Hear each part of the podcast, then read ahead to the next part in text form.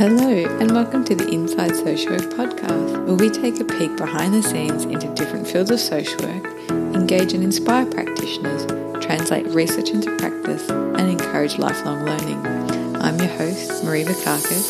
Thank you for listening, and I hope you enjoyed today's podcast episode.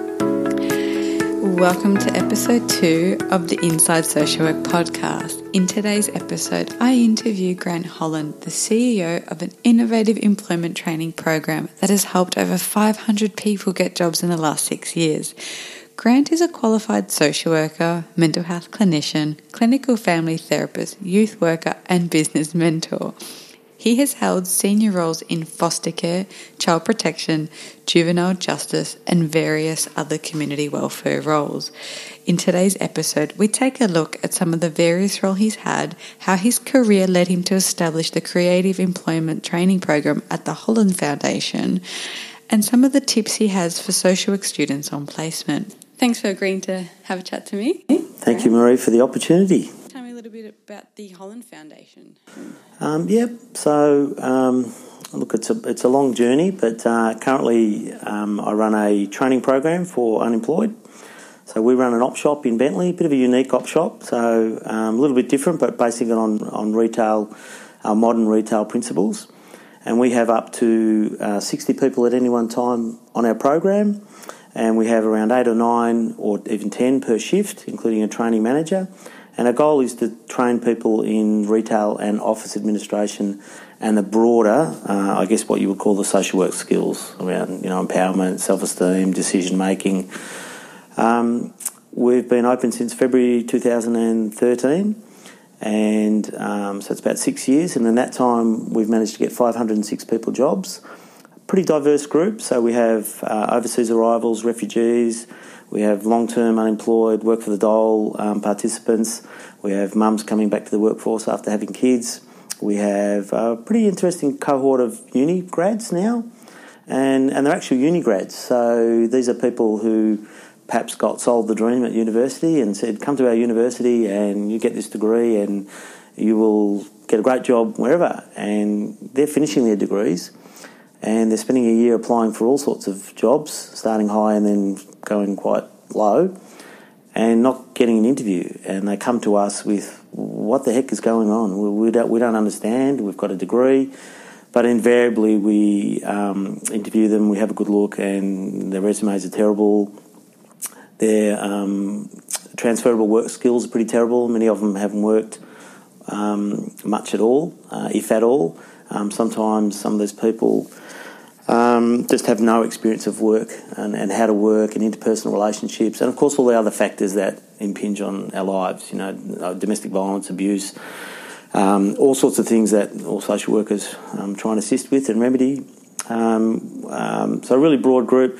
We have a number of school students who come now. So we have um, high school students. We have even some some primary school students now coming, grade six. some of those probably won't be going on to university study, so they need to learn um, pretty quickly around um, your base end retail, your base end office admin.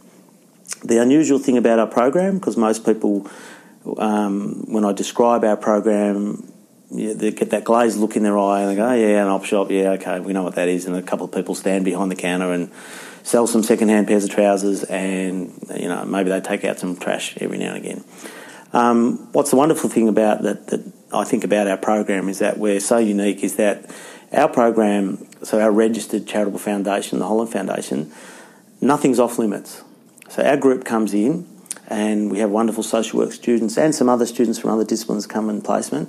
And our group is exposed to every single aspect of running our charity and running the business, so the business of the op shop as well. So they'll do accounts payable, accounts receivable, paying rent, paying electricity.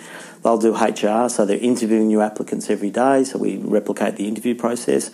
They'll help with resume um, design, um, so they'll be you know, train the trainer model, um, mentoring. We have some business mentors that come in. They'll um, uh, be trained as managers. They'll do stock control, pricing, display, merchandising, uh, planning the roster, um, doing the bank rec, so the bank reconciliations um, which includes looking at all the bank statements, checking payments, checking accounts, doing payroll, as I said. Um, and, and we know um, these are the things that we know pretty much every other not for profit um, that all do wonderful jobs, but that you just couldn't do it. They, they wouldn't. It wouldn't be in their portfolio to allow volunteers or trainees to look at the bank statements of the not for profit and see the payroll. I mean, there's only one payroll, but um, you know, we understand why that is, but we decided, luckily, because we're an non-aligned charitable foundation, we've got a really innovative board. We just threw everything up in the air and said, well, what can we do? How can we make this better? How can we make this so meaningful for people who can't get work experience, can't get an interview, can't get a job? And we said, you know what? Let's teach them everything. Let's teach them the whole box and dice. So this is probably uh, because it's an interview, one of the few things I don't drag a, a volunteer along with. Um, but usually, most things, um, if I'm going to a meeting or I'm involved with something, um, they come along and they get to see some pretty high end stuff. We meet with politicians every now and again, and they get to see that process. Um, so yeah, that's a little bit of the story we're at, and there's probably a, a big backstory about how we got there. But that's where we're at today. So, rewinding a, a, little bit before the Holland Foundation, you're a social worker, a social worker and family therapist. Yep. How did you end up at the Holland Foundation? What What are the steps or the, the gaps that you saw in the market, or what was your journey into working at or establishing the Holland Foundation op shop?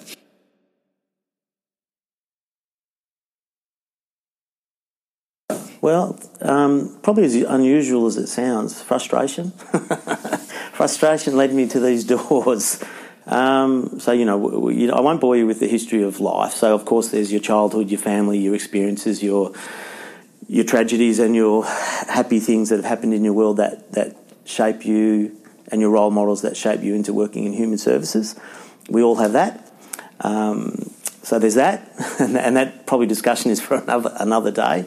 Um, and then I got, um, I did a, uh, I was pretty transient in my employment as a young person. Um, tried lots of different things. Um, wanted to be a motor mechanic. How's that? Loved cars. You know, young boy or racing cars. This would be fantastic. Um, and I got a job as an apprentice mechanic. And uh, I saw all these guys who were all had twisted uh, limbs and, and fingers and broken knuckles and cuts all over them, covered in grease. And it, each and every single one of them, there was a big mechanic dealership, a big um, car dealership where I got this apprenticeship. And they all said, This is the worst job ever. And they all hated it. And they all had really crappy cars. and I thought, well, hang on, this isn't so good. My, my journey was I wanted to work on cars and fix cars and be involved with these things. And then I realised this, this isn't looking too good. There's these, you know, 60 year old blokes and they're, they've got nothing and they're not happy. Uh, and it started to get me thinking about happiness and following your passion. And um, in some other arenas, you know, I was sort of involved with teams and people and sports and other things. And so, anyway, eventually, um, after trying a few things, I got a job as a clerk of courts, and that, I think that was pretty life changing for me. So I saw, um, happened to be involved with a number of the courts that are involved with the children's court. So I got to see um, um, a lot of tragic stories that I guess I hadn't been exposed to, and got a real interest in that. And through luck, fate, destiny, help with people, end up getting a job um, at Baltara Youth Training Centre. So that's a bit like what Parkville is today. Um, worked there for a long time. It was very formative, very formative. People look back on those times and uh, would would would say, you know, all the youth officers in there were all thugs, and it was a terrible system. And yes, there were terrible elements, and there were some thugs, but there was a core group of small people who were trying to buckle that system and make it humane and do innovative things like instead of buying cigarettes with the kids' pocket money, would say, let's take them to Vic Market and teach them how to buy uh, some food, and let's teach them how to cook it. So for our yeah. international listeners can you explain to me the model of Parkville or what you oh, so yeah, so Parkville and um, Baltara were um, in those days youth training centres. So for young people, um, yeah, on remand. Yeah. Um, but in those days, which they don't do now, they're all mixed up. So kids who were being abused at home couldn't live at home were thrown in with kids who were. I worked with kids who were up on murder, yeah. age 14, 15, 16, um, and younger.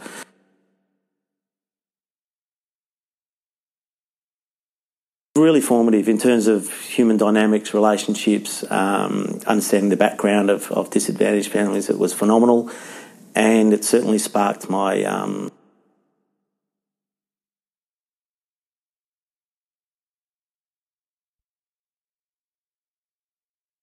my view as to wanting to change the system, which of course not all, but most social most social workers want to do. They want to change the system. Um, so you know you're young and stupid, naive, and you, you tackle that system head on like a like a bull at a gate. You know, you know, try and smash down doors and upset the apple cart. And then when you get a little bit wiser, you start to realise that all that did is the uh, the people who wanted to keep the status quo were quite powerful. So there were a lot of wonderful techniques that they had um, to keep you down, to stop you changing things, like going to the Vic market and buying fresh food, and which was a great idea. Um, so you know, I went through working every Christmas day for many years because that's the roster I got for being someone that wanted to buck the system. Um, but worked with a lot of great people, and um, uh, and it really shaped my life. At that point, I then realised, so again, an epiphany. Without a, um, a proper university qualification, um, I was never going to be able to buck any system. I would be kept at the bottom of the of the, the pile. I would have no influence, and that would really frustrate me. So, um, fortunately, um, there was an opportunity as a mature age student to go back to university. Studied social work. Um, it was a wonderful time. I'm so glad I went to social work. I looked at psychology. Um, in fact, I did some psychology um, units and just thought I found it too diagnostic for me. social work was like this big uh, ocean that you could swim in all these different areas and understand all these different things, and it was amazing. Um, and it allowed you to um, perceive things in different ways and compare and contrast how you wanted to see the world. Um, so that that was a wonderful journey. Um, that continued with family therapy afterwards about that journey of wanting to think about systems and interactions between people and understanding people and how to assess and how to intervene. Um, so I ended up doing that. Worked in all sorts of places. Worked in foster care. Again, another great journey. Uh, very formative, um, wonderful times and sad times. Um, worked for um, government departments. Again, wonderful times, sad times. Um, and then over the years, uh, as as I got older, um, I don't know. Maybe maybe when you get older, maybe it's just me. You just don't have as much patience for you know trying to bang that door down, and you want big change. And sometimes I think if you're lucky, you're armed with a little bit of knowledge, not just your own, but people that have fed you and helped you and taught you, and, and people that you've admired and uh, run into, and you start to get this toolbox, and you go, well, some of this is okay. How do, how do I get this toolbox out there? And of course, there's all the doors are shut, and it's really hard, and the system status quo. You've got to keep it how it is. You can only do little chip chips away. So through circumstances, which is basically, uh, um, uh, well, I won't go into it too much, but through circumstances where I left one role, uh, which, funnily enough, was was a dream role that I'd wanted for so long. So, which was a CEO CEO role at a at a not for profit, and from young, from a young age, I thought, well if I get to a CEO of a place, that's going to be that's going to be it. I can help change all these things, and can, you have a bit of power to implement things, and and you know put some things in a model that's really going to work. Um, and funnily enough, I, you know, I eventually landed that role, and um, and it wasn't like that. There was um, I've worked with some wonderful boards of management. Um, and I've worked with some terrible boards of management. I've worked with mixed groups, and you know, for a range of reasons, we had a really tough uh, committee committee management. Um, not Holland Foundation. This is a, another place, and um, there are all sorts of agendas going on around politics and power and making a name and wanting ambition for using this not for profit as a vehicle for other things that they wanted that weren't so, uh, I guess, human services aligned.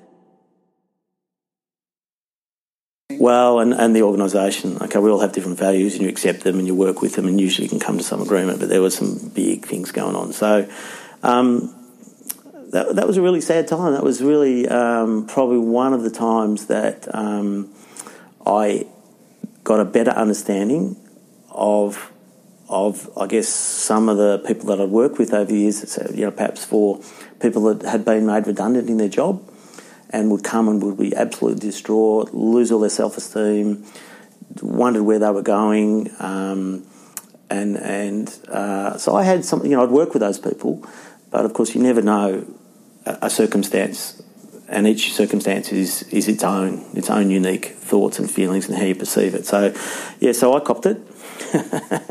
I got it, and uh, and it got me. Uh, so that was a really that was a real struggly time, a real fork in the road moment. But the good news is at that point where you're starting to go, well, what, what do I do now? You know, do I just go back and find another place that's a bit nicer and, and you know the board's a bit kinder to, to, to the organisation and the people that work in it and the customers and the clients? Um, and I thought, you know what? Um, I've always had in the back of my mind just starting up my own thing, you know, to get away from all these dramas and a, and a bit of freedom to, you know, to let's implement something really creative that you know you couldn't do anywhere else. They wouldn't let you do it anywhere else. Um, so that's how the whole foundation started. We used to get, um, so in backtracking again a little bit, in all my work life, um, so a long, long time ago, I'd started up a charitable foundation um, to honour my grandparents and the, and like the work they did with um, some Gallipoli uh, veterans and World War One veterans. And that was just to retain some honour their, their, memory. They did a lot of stuff, um, and of course, my grandma never got recognised because she was a woman. My grandpa got all the all the credit, but that's not how it was. Um, so I started that up, and I always did that in conjunction with my paid work. Very tiresome, very um, uh, consumed a lot of effort and resources, um, but loved it because you know all volunteers, unpaid, did amazing things. We just went out and did stuff. So one of the things that we used to do um, in amongst a whole lot of other things was um, material aid donations. So we'd get companies, businesses, friends, people donating stuff. And they'd ring us up and say, we've, we've just cleaned out our office, we're getting new computers. These computers are only two years old, they're fantastic. Can you do anything with them? So I'd organise some friends to come on a weekend to, you know, with a trailer. We'd pick up all these computers, we'd organise a school, a disadvantaged school, a community school, or a not for profit program. We'd deliver them all, set them up and it was wonderful.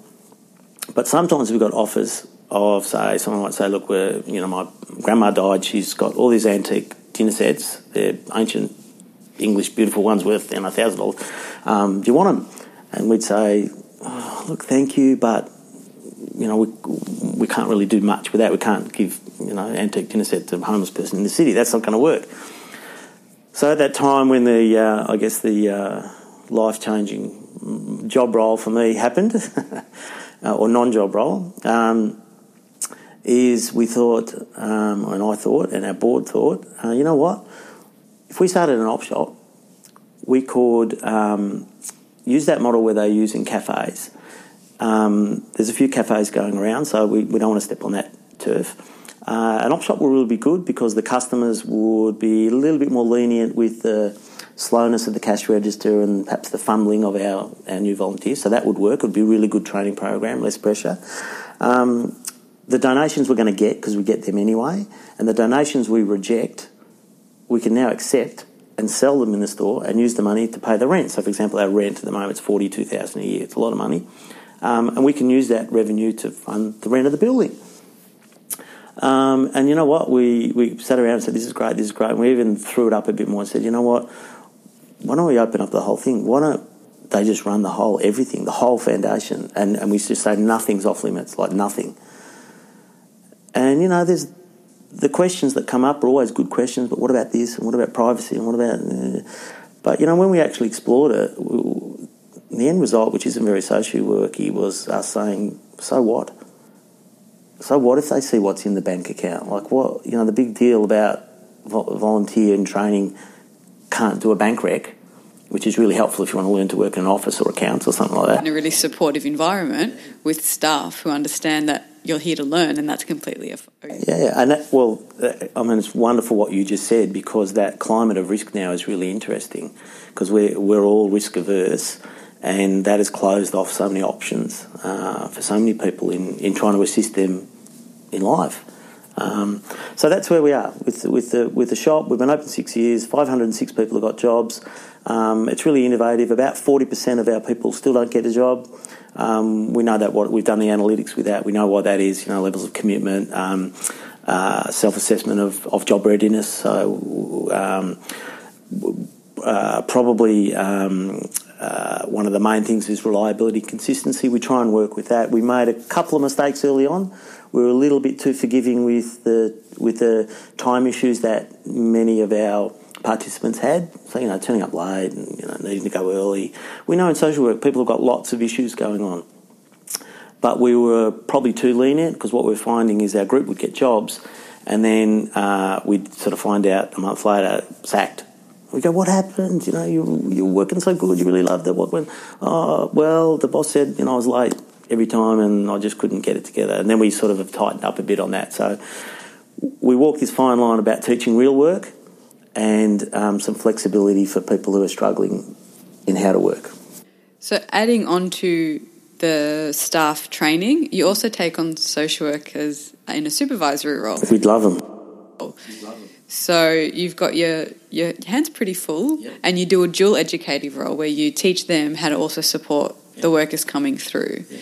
How do you find that goes? Because I've seen you in practice where you use those same skills to get people ready for social work roles, where they're looking at the transferable skills, coming in on time, presentation, having difficult conversation, even in communication of yes, I got your email, um, I'll get back to you, and some of those bigger things. Yeah. Tell me about how your experience has gone with social work students. Well, we love them. They're, again, they're really diverse, all backgrounds, all all sorts of um, cultures, you know, different skill levels. Um, it's wonderful. I think one of the better things that, that I have learned is that um, that pre-placement interview is really important. We've had some social work students come and they've been very polite, but I could sort of see in their eyes they hated it. It's a very, it's a very dynamic place. It's a shop, you know. It's that com- elements of community development where you're, as a social work student, it's not clinical. You're not sitting behind a desk with your appointment every hour. Someone comes in for their counselling. You're you're standing behind a cash register, forming a relationship, talking about life and aspirations and dramas and disasters and tragedies, and uh, while you're selling second-hand pairs of pants and um, and I've seen some social work students come for the pre-interview and you know, we open that door for them, say, you know, this is not very clinical. If that's not your thing, that's that's fine. You know, the, the world's got lots of different things. Social work's got lots of different things. Clinical's great and required. Um, we're not that clinical. I'm really impressed that um, uh, the social work students generally who just didn't feel right, didn't feel it would be for them, said, no, no, this isn't for me. And I think that's been amazing because what that means is the other ones who've said, this all looks a bit strange and I feel a little bit uncomfortable, and but you know what, I, am I, I want to adapt and I want to try something new. And even if I come out of this saying, this is terrible. I never want to work some sort of community development model again. Um, that's a good outcome anyway, because you know your next placement, if it's a second placement or your work, you're going to head towards more clinical. Um, so they've been wonderful. We use the same, many of the same skills that we do with the participants, um, um, and they've been amazing. They've been um, um, really quite uh, empathic to the group. after a while, when they start to get it, like they start to get the backgrounds, and I think one of the best things recently for me is one student who, who left not so long ago who said, you know, when I first came, um, I just thought, you know, I knew there'd be a couple of issues, but I just thought these were just sort of unemployed people from different backgrounds, and uh, that's it. And and they said, but you know what? I, I know everyone's got a story, and and they said, you've got a story. You've got a story. I said, well, yeah, well, I actually I do. Um, and they said, well, I thought some people have a story and the rest, you know, it's just sort of this surface thing with not much going on. But but so many things happened in that placement that they were able to go down these pathways with the participants that they really got some big stories. Like they shake your head, like I just wouldn't have believed that this happened to this person. Like on the surface, they seem like they're functioning quite well, they're okay. I never knew all this stuff happened.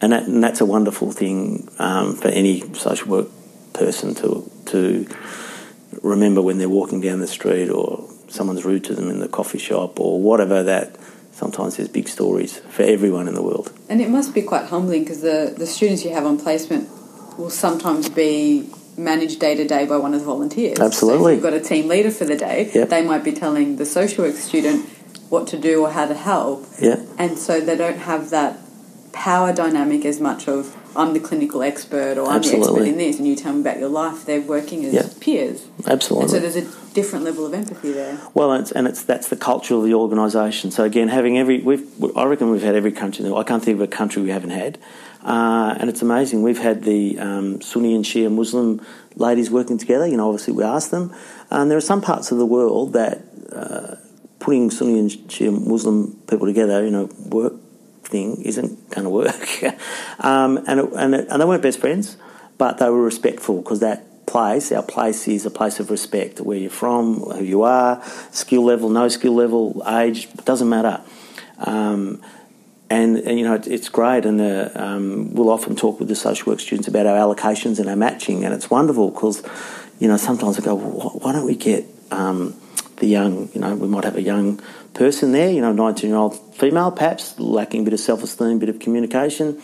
And we might be able to support them with a mentor for them to be the manager or acting team leader with support um, for the afternoon. Just a trial about how to learn to delegate. It doesn't have to be perfect, that's okay, they can make mistakes.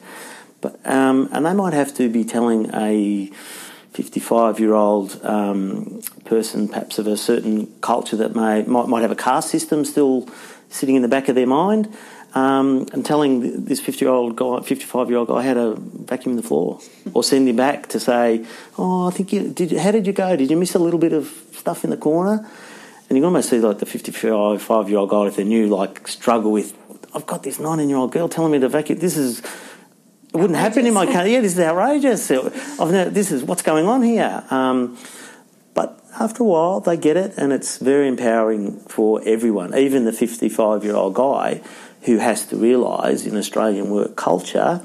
Um, you know, it's about respect and tolerance. It's not about caste or age, and because you're 55, you don't have to have a vacuum in the floor. You know, you have to get the the people that you feel are lower than you to vacuum the floor because it's a crap job. Uh, it's not about that. Um, so it's empowering for everyone um, because some of those people, particularly overseas arrival people, this Australian work culture is very different. How it works, how it operates, how you communicate, you know, who, who helps who, who supports who, who directs who, um, how do you do that respectfully, how do you challenge if a task isn't done well. So our group's usually pretty poor in communication, assertiveness, um, not just in work, because all this is transferable to life.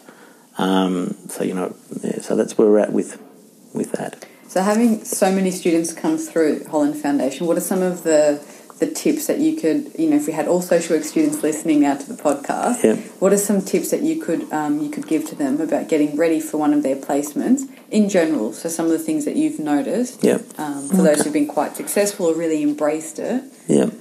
Um, well, I'd say follow Marie's podcast because they're that's for a start, and they should all be listening to it because they're so good. no, I'm being a bit flippant, but you know what? You do.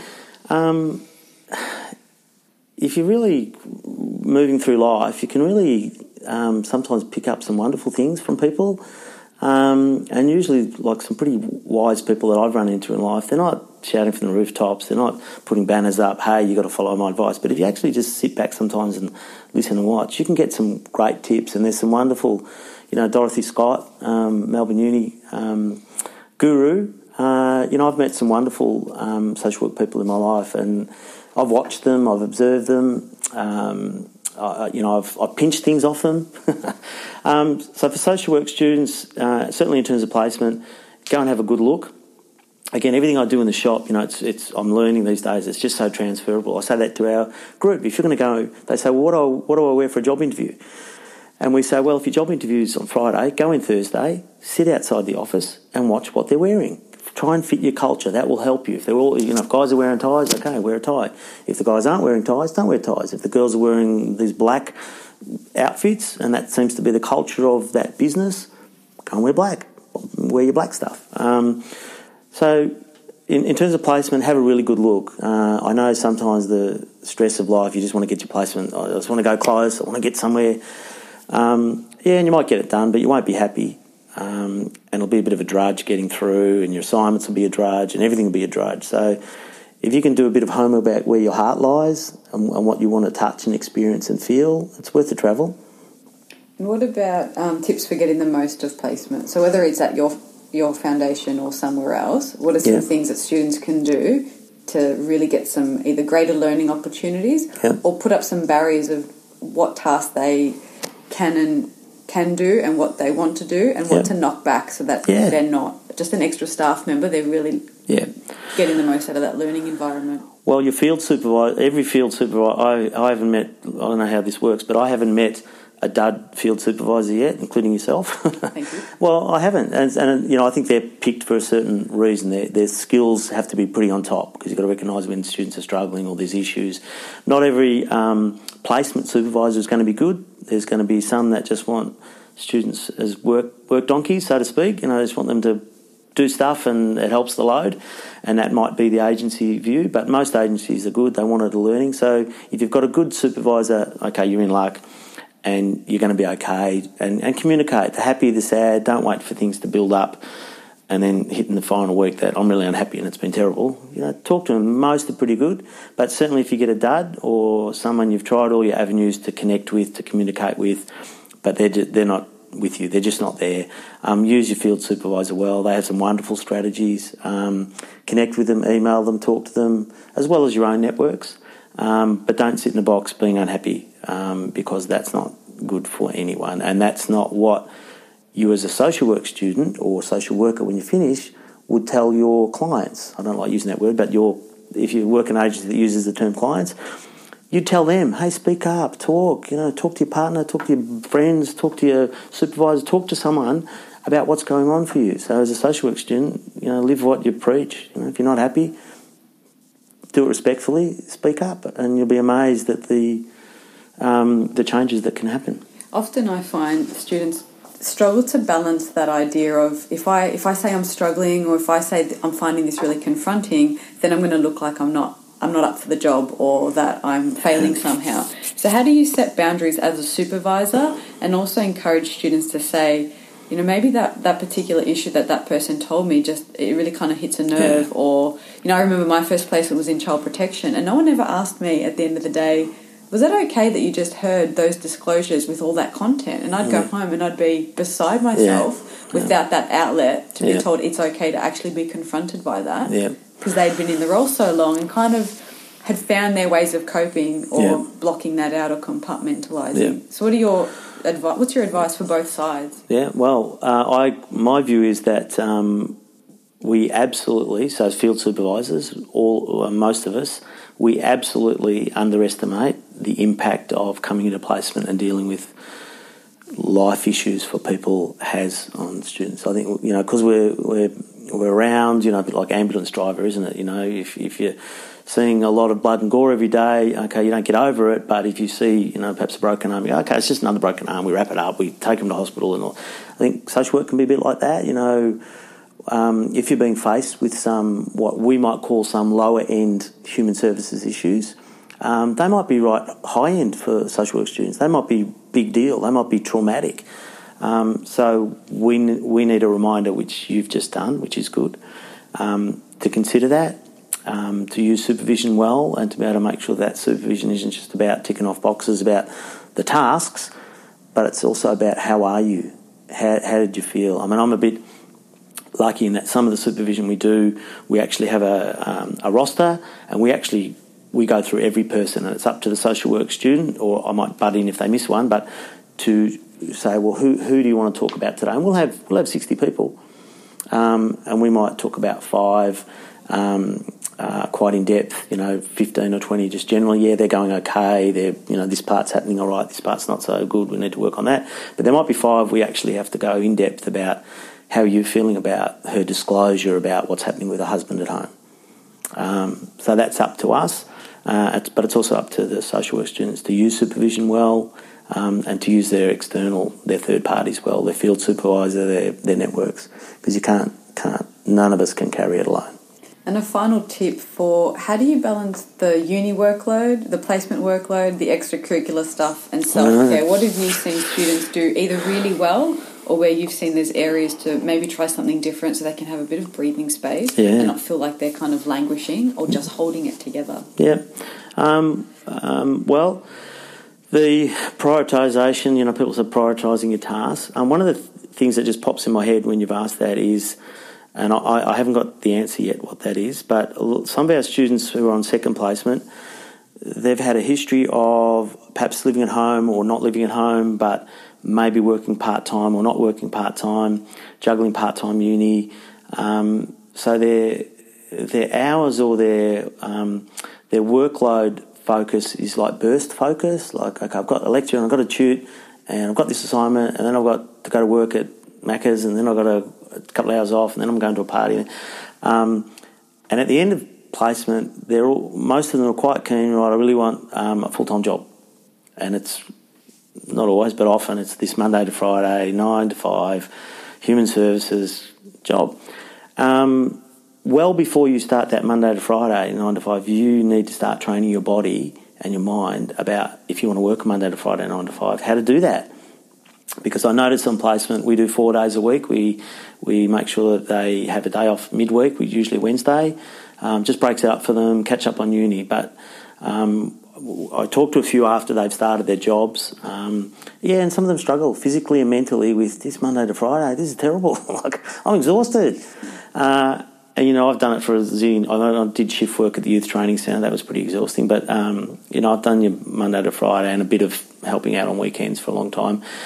You got to have your life right and your mind right, and your whatever you do, your yoga, your you know, your meals, your food, your getting a break during the day. Sometimes here I just go for a walk. You know, I feel I start to get frustrated because it's groundhog day with us. You know, we, we teach something, someone gets good at it, they get a job, they leave, and it's like every week and a half someone goes and someone new comes, and it's like after a few years you go, look, I've taught this four million times. Why don't they get it? What's going on? I, I, I taught that. Why how come they don't know how to use the EFTPOS machine? When I start feeling that, that bubble, I go, Grant, time to go for a walk up the street, look in the shop, you know, I don't drink coffee, but you know, whatever. Go and see a shopkeeper that I know. Have a talk about footy or something stupid, and come back refreshed. So you've got to look after yourself. Good advice. And so we see now. I mean, you've got quite a successful student placement program. You've getting a lot of people employment through the Holland Foundation. What have been some of your setbacks, whether it be in your mindset or fears that you've had yeah. to get to this point? Because often we compare ourselves to people who are already quite successful, yeah. and we see what they're doing really well, and it might hold us back. Like, how, what, what? Mm. Can you mm. share some of your struggles or yeah advice on for people to keep going when they're really passionate about something or when they're faced with those systemic yeah. or bureaucratic challenges? Well, um, you may not realise this, but um, even what you have done today, that gives me uh, an energy boost is a really crappy word for what I'm trying to say, but you give me a, a, a boost that will last to keep going. Um, because philosophically, we don't spend money on marketing, fundraising, TV, radio, all the ones that the big kahuna not for profits do. Uh, not many people hear of us. So in my in my sadder moments, when there's a, a moment of frustration or something bad happens, I you know you start to wonder, you know what, does anyone care? You know, do they give us stuff? Um, in my saner moments, where I'm things are going okay, I'm, I'm I, I flip towards we're really doing good stuff. That's five, over 500 people have got a job that would be on Centrelink and costing government millions, and their life's pretty good, and they're happy, and the world's changed. Um, those moments are good because I go, yeah, this is good. There's other moments things go wrong. So people taking interest, which you have done, um, I'm really chuffed. I'm really pleased that you felt our program's worthy enough to share with some people. Um, so that helps. Um, so I don't know how you engineer to meet nice people in your life, but but if you can find ways to meet nice people, that helps. Um, sitting above, when you, if you ever decide to really bash the doors down and run your own charity or really go out there on your own, um, the burden does all sit with you, um, and you know funding's a really major issue. The, the, the nature of the Western world now is funding large corporate, not for profit. You know, I understand the economics of that. I get it. Um, so we struggle. We really struggle. You know, every month it's how we're going to pay the rent and how we're going to pay the electricity and how we're going to do this. Um, so we, we do a bit of self fundraising, but it's relatively minor. Um, so you know, you're always looking for the for, for, the benefactor. It's not always dollars. Sometimes it's uh, it's in kind. You know, good donors um, of goods. You know, that helps us a lot. Um, business mentors or other mentors that come in. We've got uh, some great people at the moment who come in on a Monday morning. We do group interviews every morning, uh, and they come in. They're ex-business people, and they are guns. They are right on with the interview questions because our trainees they're interviewing new applicants. They're learning about how it all works, and we do a thing called live feedback, which which again. Um, uh, so you, you, when you go for a job interview, people are pretty stony faced. They ask you the you know the questions. We know what they are. There's 53 questions in the Western world that they ask or variations of. Companies ask four or five of those. Um, so we do that and we ask permission if they give permission to give feedback about what we would think and say about their answers as if they'd gone home and it was a panel just talking about, oh, you know, that lady, she looked pretty grumpy. Oh, that guy, he had really funny shoes and she had funny hair and her earrings were nice and she'd be nice to work with. All the stuff that you, they can't tell you. And by law, you know, yet they can't tell you. Um, so we, we get that feedback. Um, and so we have some business people. So any, any people who are a bit cluey about the world, whether it's HR, interviewing, business, um, social work. You know, we'd love them to be involved. So, how can people get involved? What are your contact details? Website, yep. um, Holland Foundation, just look it up. So, hf.org.au, all the numbers there. Um, we'd love a chat to see what you want to do. What's on um, your wish list? Oh, everything. What are some, of the diverse, some of the diverse skills? Often people think, okay, financial donation or like you said, goods. Yeah. What are yeah. some of the other things that people can do that maybe are a gap or something yeah. you've never thought of? Yep. Um, um, fundraising, of course, is good, like events and stuff like that. So our group, we teach them how to do that. So our group runs our charity ball, so they learn uh, about event management. It's a big, it's a big do. It's at a yacht club, and there's 300 people, and music, and raffles, and all sorts of jazz. So they learn to do all that. Um, but so basically, everything we do, they learn. You know. Um, so. Um, uh, in kind um, fundraising be great. You know, of course, the the Holy Grail, which is the the rich multimillionaire, says you're a really good program, and you know, here's here's a building that we're going to give you, so you don't have to pay rent. But that's not going to happen because we're not out there. We're not in the front of the Herald Sun or the Age or the you know people don't know us. Um, so maybe marketing, maybe there's some marketing gurus who go, yeah, I reckon we can help you here. Um, but we're open to anything, anything that someone rings up and says, I want to come and look at your program, which they should. Um, before they offer help to anyone, you go and have a look, immerse yourself. We're not shy. We'll let you in the back room, or you can sit in, you can watch what goes on. Um, and then, if you think we're okay, um, we'd love to, to chat to you about what you think you could offer. Um, and, and the world's your oyster. There's things I wouldn't have even thought of that people, hey, have you thought of doing this?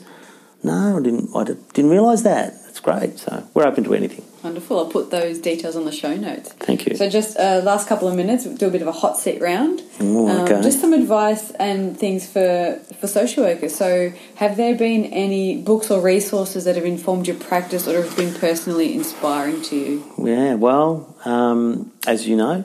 Um, uh, I really, I really enjoyed it. Really made a difference to my practice doing the family therapy on top of my social work. It really honed. Uh, you know, I'm not a member of the um, any particular um, educational institute trying to recruit you to do family therapy, um, but it, it really helped. It really gave me a massive insight. I really um, believe family therapy is a really strong adjunct to social work. Um, um, that that's been really helpful the people that I've met, um, I'm getting better at asking for things. I haven't been good as a social worker. We're usually a little bit humble and a little bit um, uh, selfless. Um, and I've learnt, I'm getting old, I've learnt sometimes you can ask for stuff and people really surprised and go, yeah, okay. And the things that, that I wouldn't have asked, I would have been too shy or too you can't ask for that. You can't ask someone to donate that or do that. Um, and they actually do. And they actually want to. You know, like um, think of the charity ball. Um, you know, we do a few things, and we've got some really lovely people that, because um, uh, I asked, I got the courage to ask, and I, and I wouldn't have. Um, some high end business people who have ocean racing yachts. Right? Long story how I ran across them, but anyway, I did, and I took a risk. So social work sometimes, you know, you within, about that risk. Well, with yeah, with with the confines of safety and balance, I took a risk, and and um, so that not only do they donate um, every year, which is our it's the big ticket item at our charity ball. The big loud auction is this ocean racing for eight people, and they go out on Port Phillip Bay, and you know it's a big fundraiser. It raises that thing raises a lot. Um, not only that, those people organise with some other people, and we just had it a couple of weeks ago.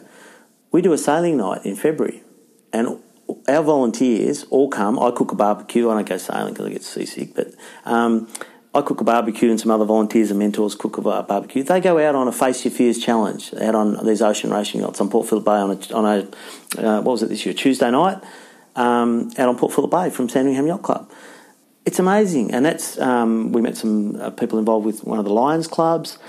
Um, they're involved with that. They help organise all that. Um, so I reckon when I was younger, there'd be some people and some groups who I might have had a preconceived idea. You know, you perhaps I might have thought, you know, these Rotary Lions, these fuddy-duddy old business people, and yeah, there might be some fuddy-duddy old business people in them, but in amongst everything, I've met some amazing people. You know, they they help organise this boat thing that our group loves. Like they've never been on a boat ever. This is like unbelievable. And it's a face your fears. They come off and we go, well, if you can do that, you can be team leader next week. You were so scared you didn't want to do it, but look, you've been out on the ocean. You were scared you were going to drown. You've come back. You're alive.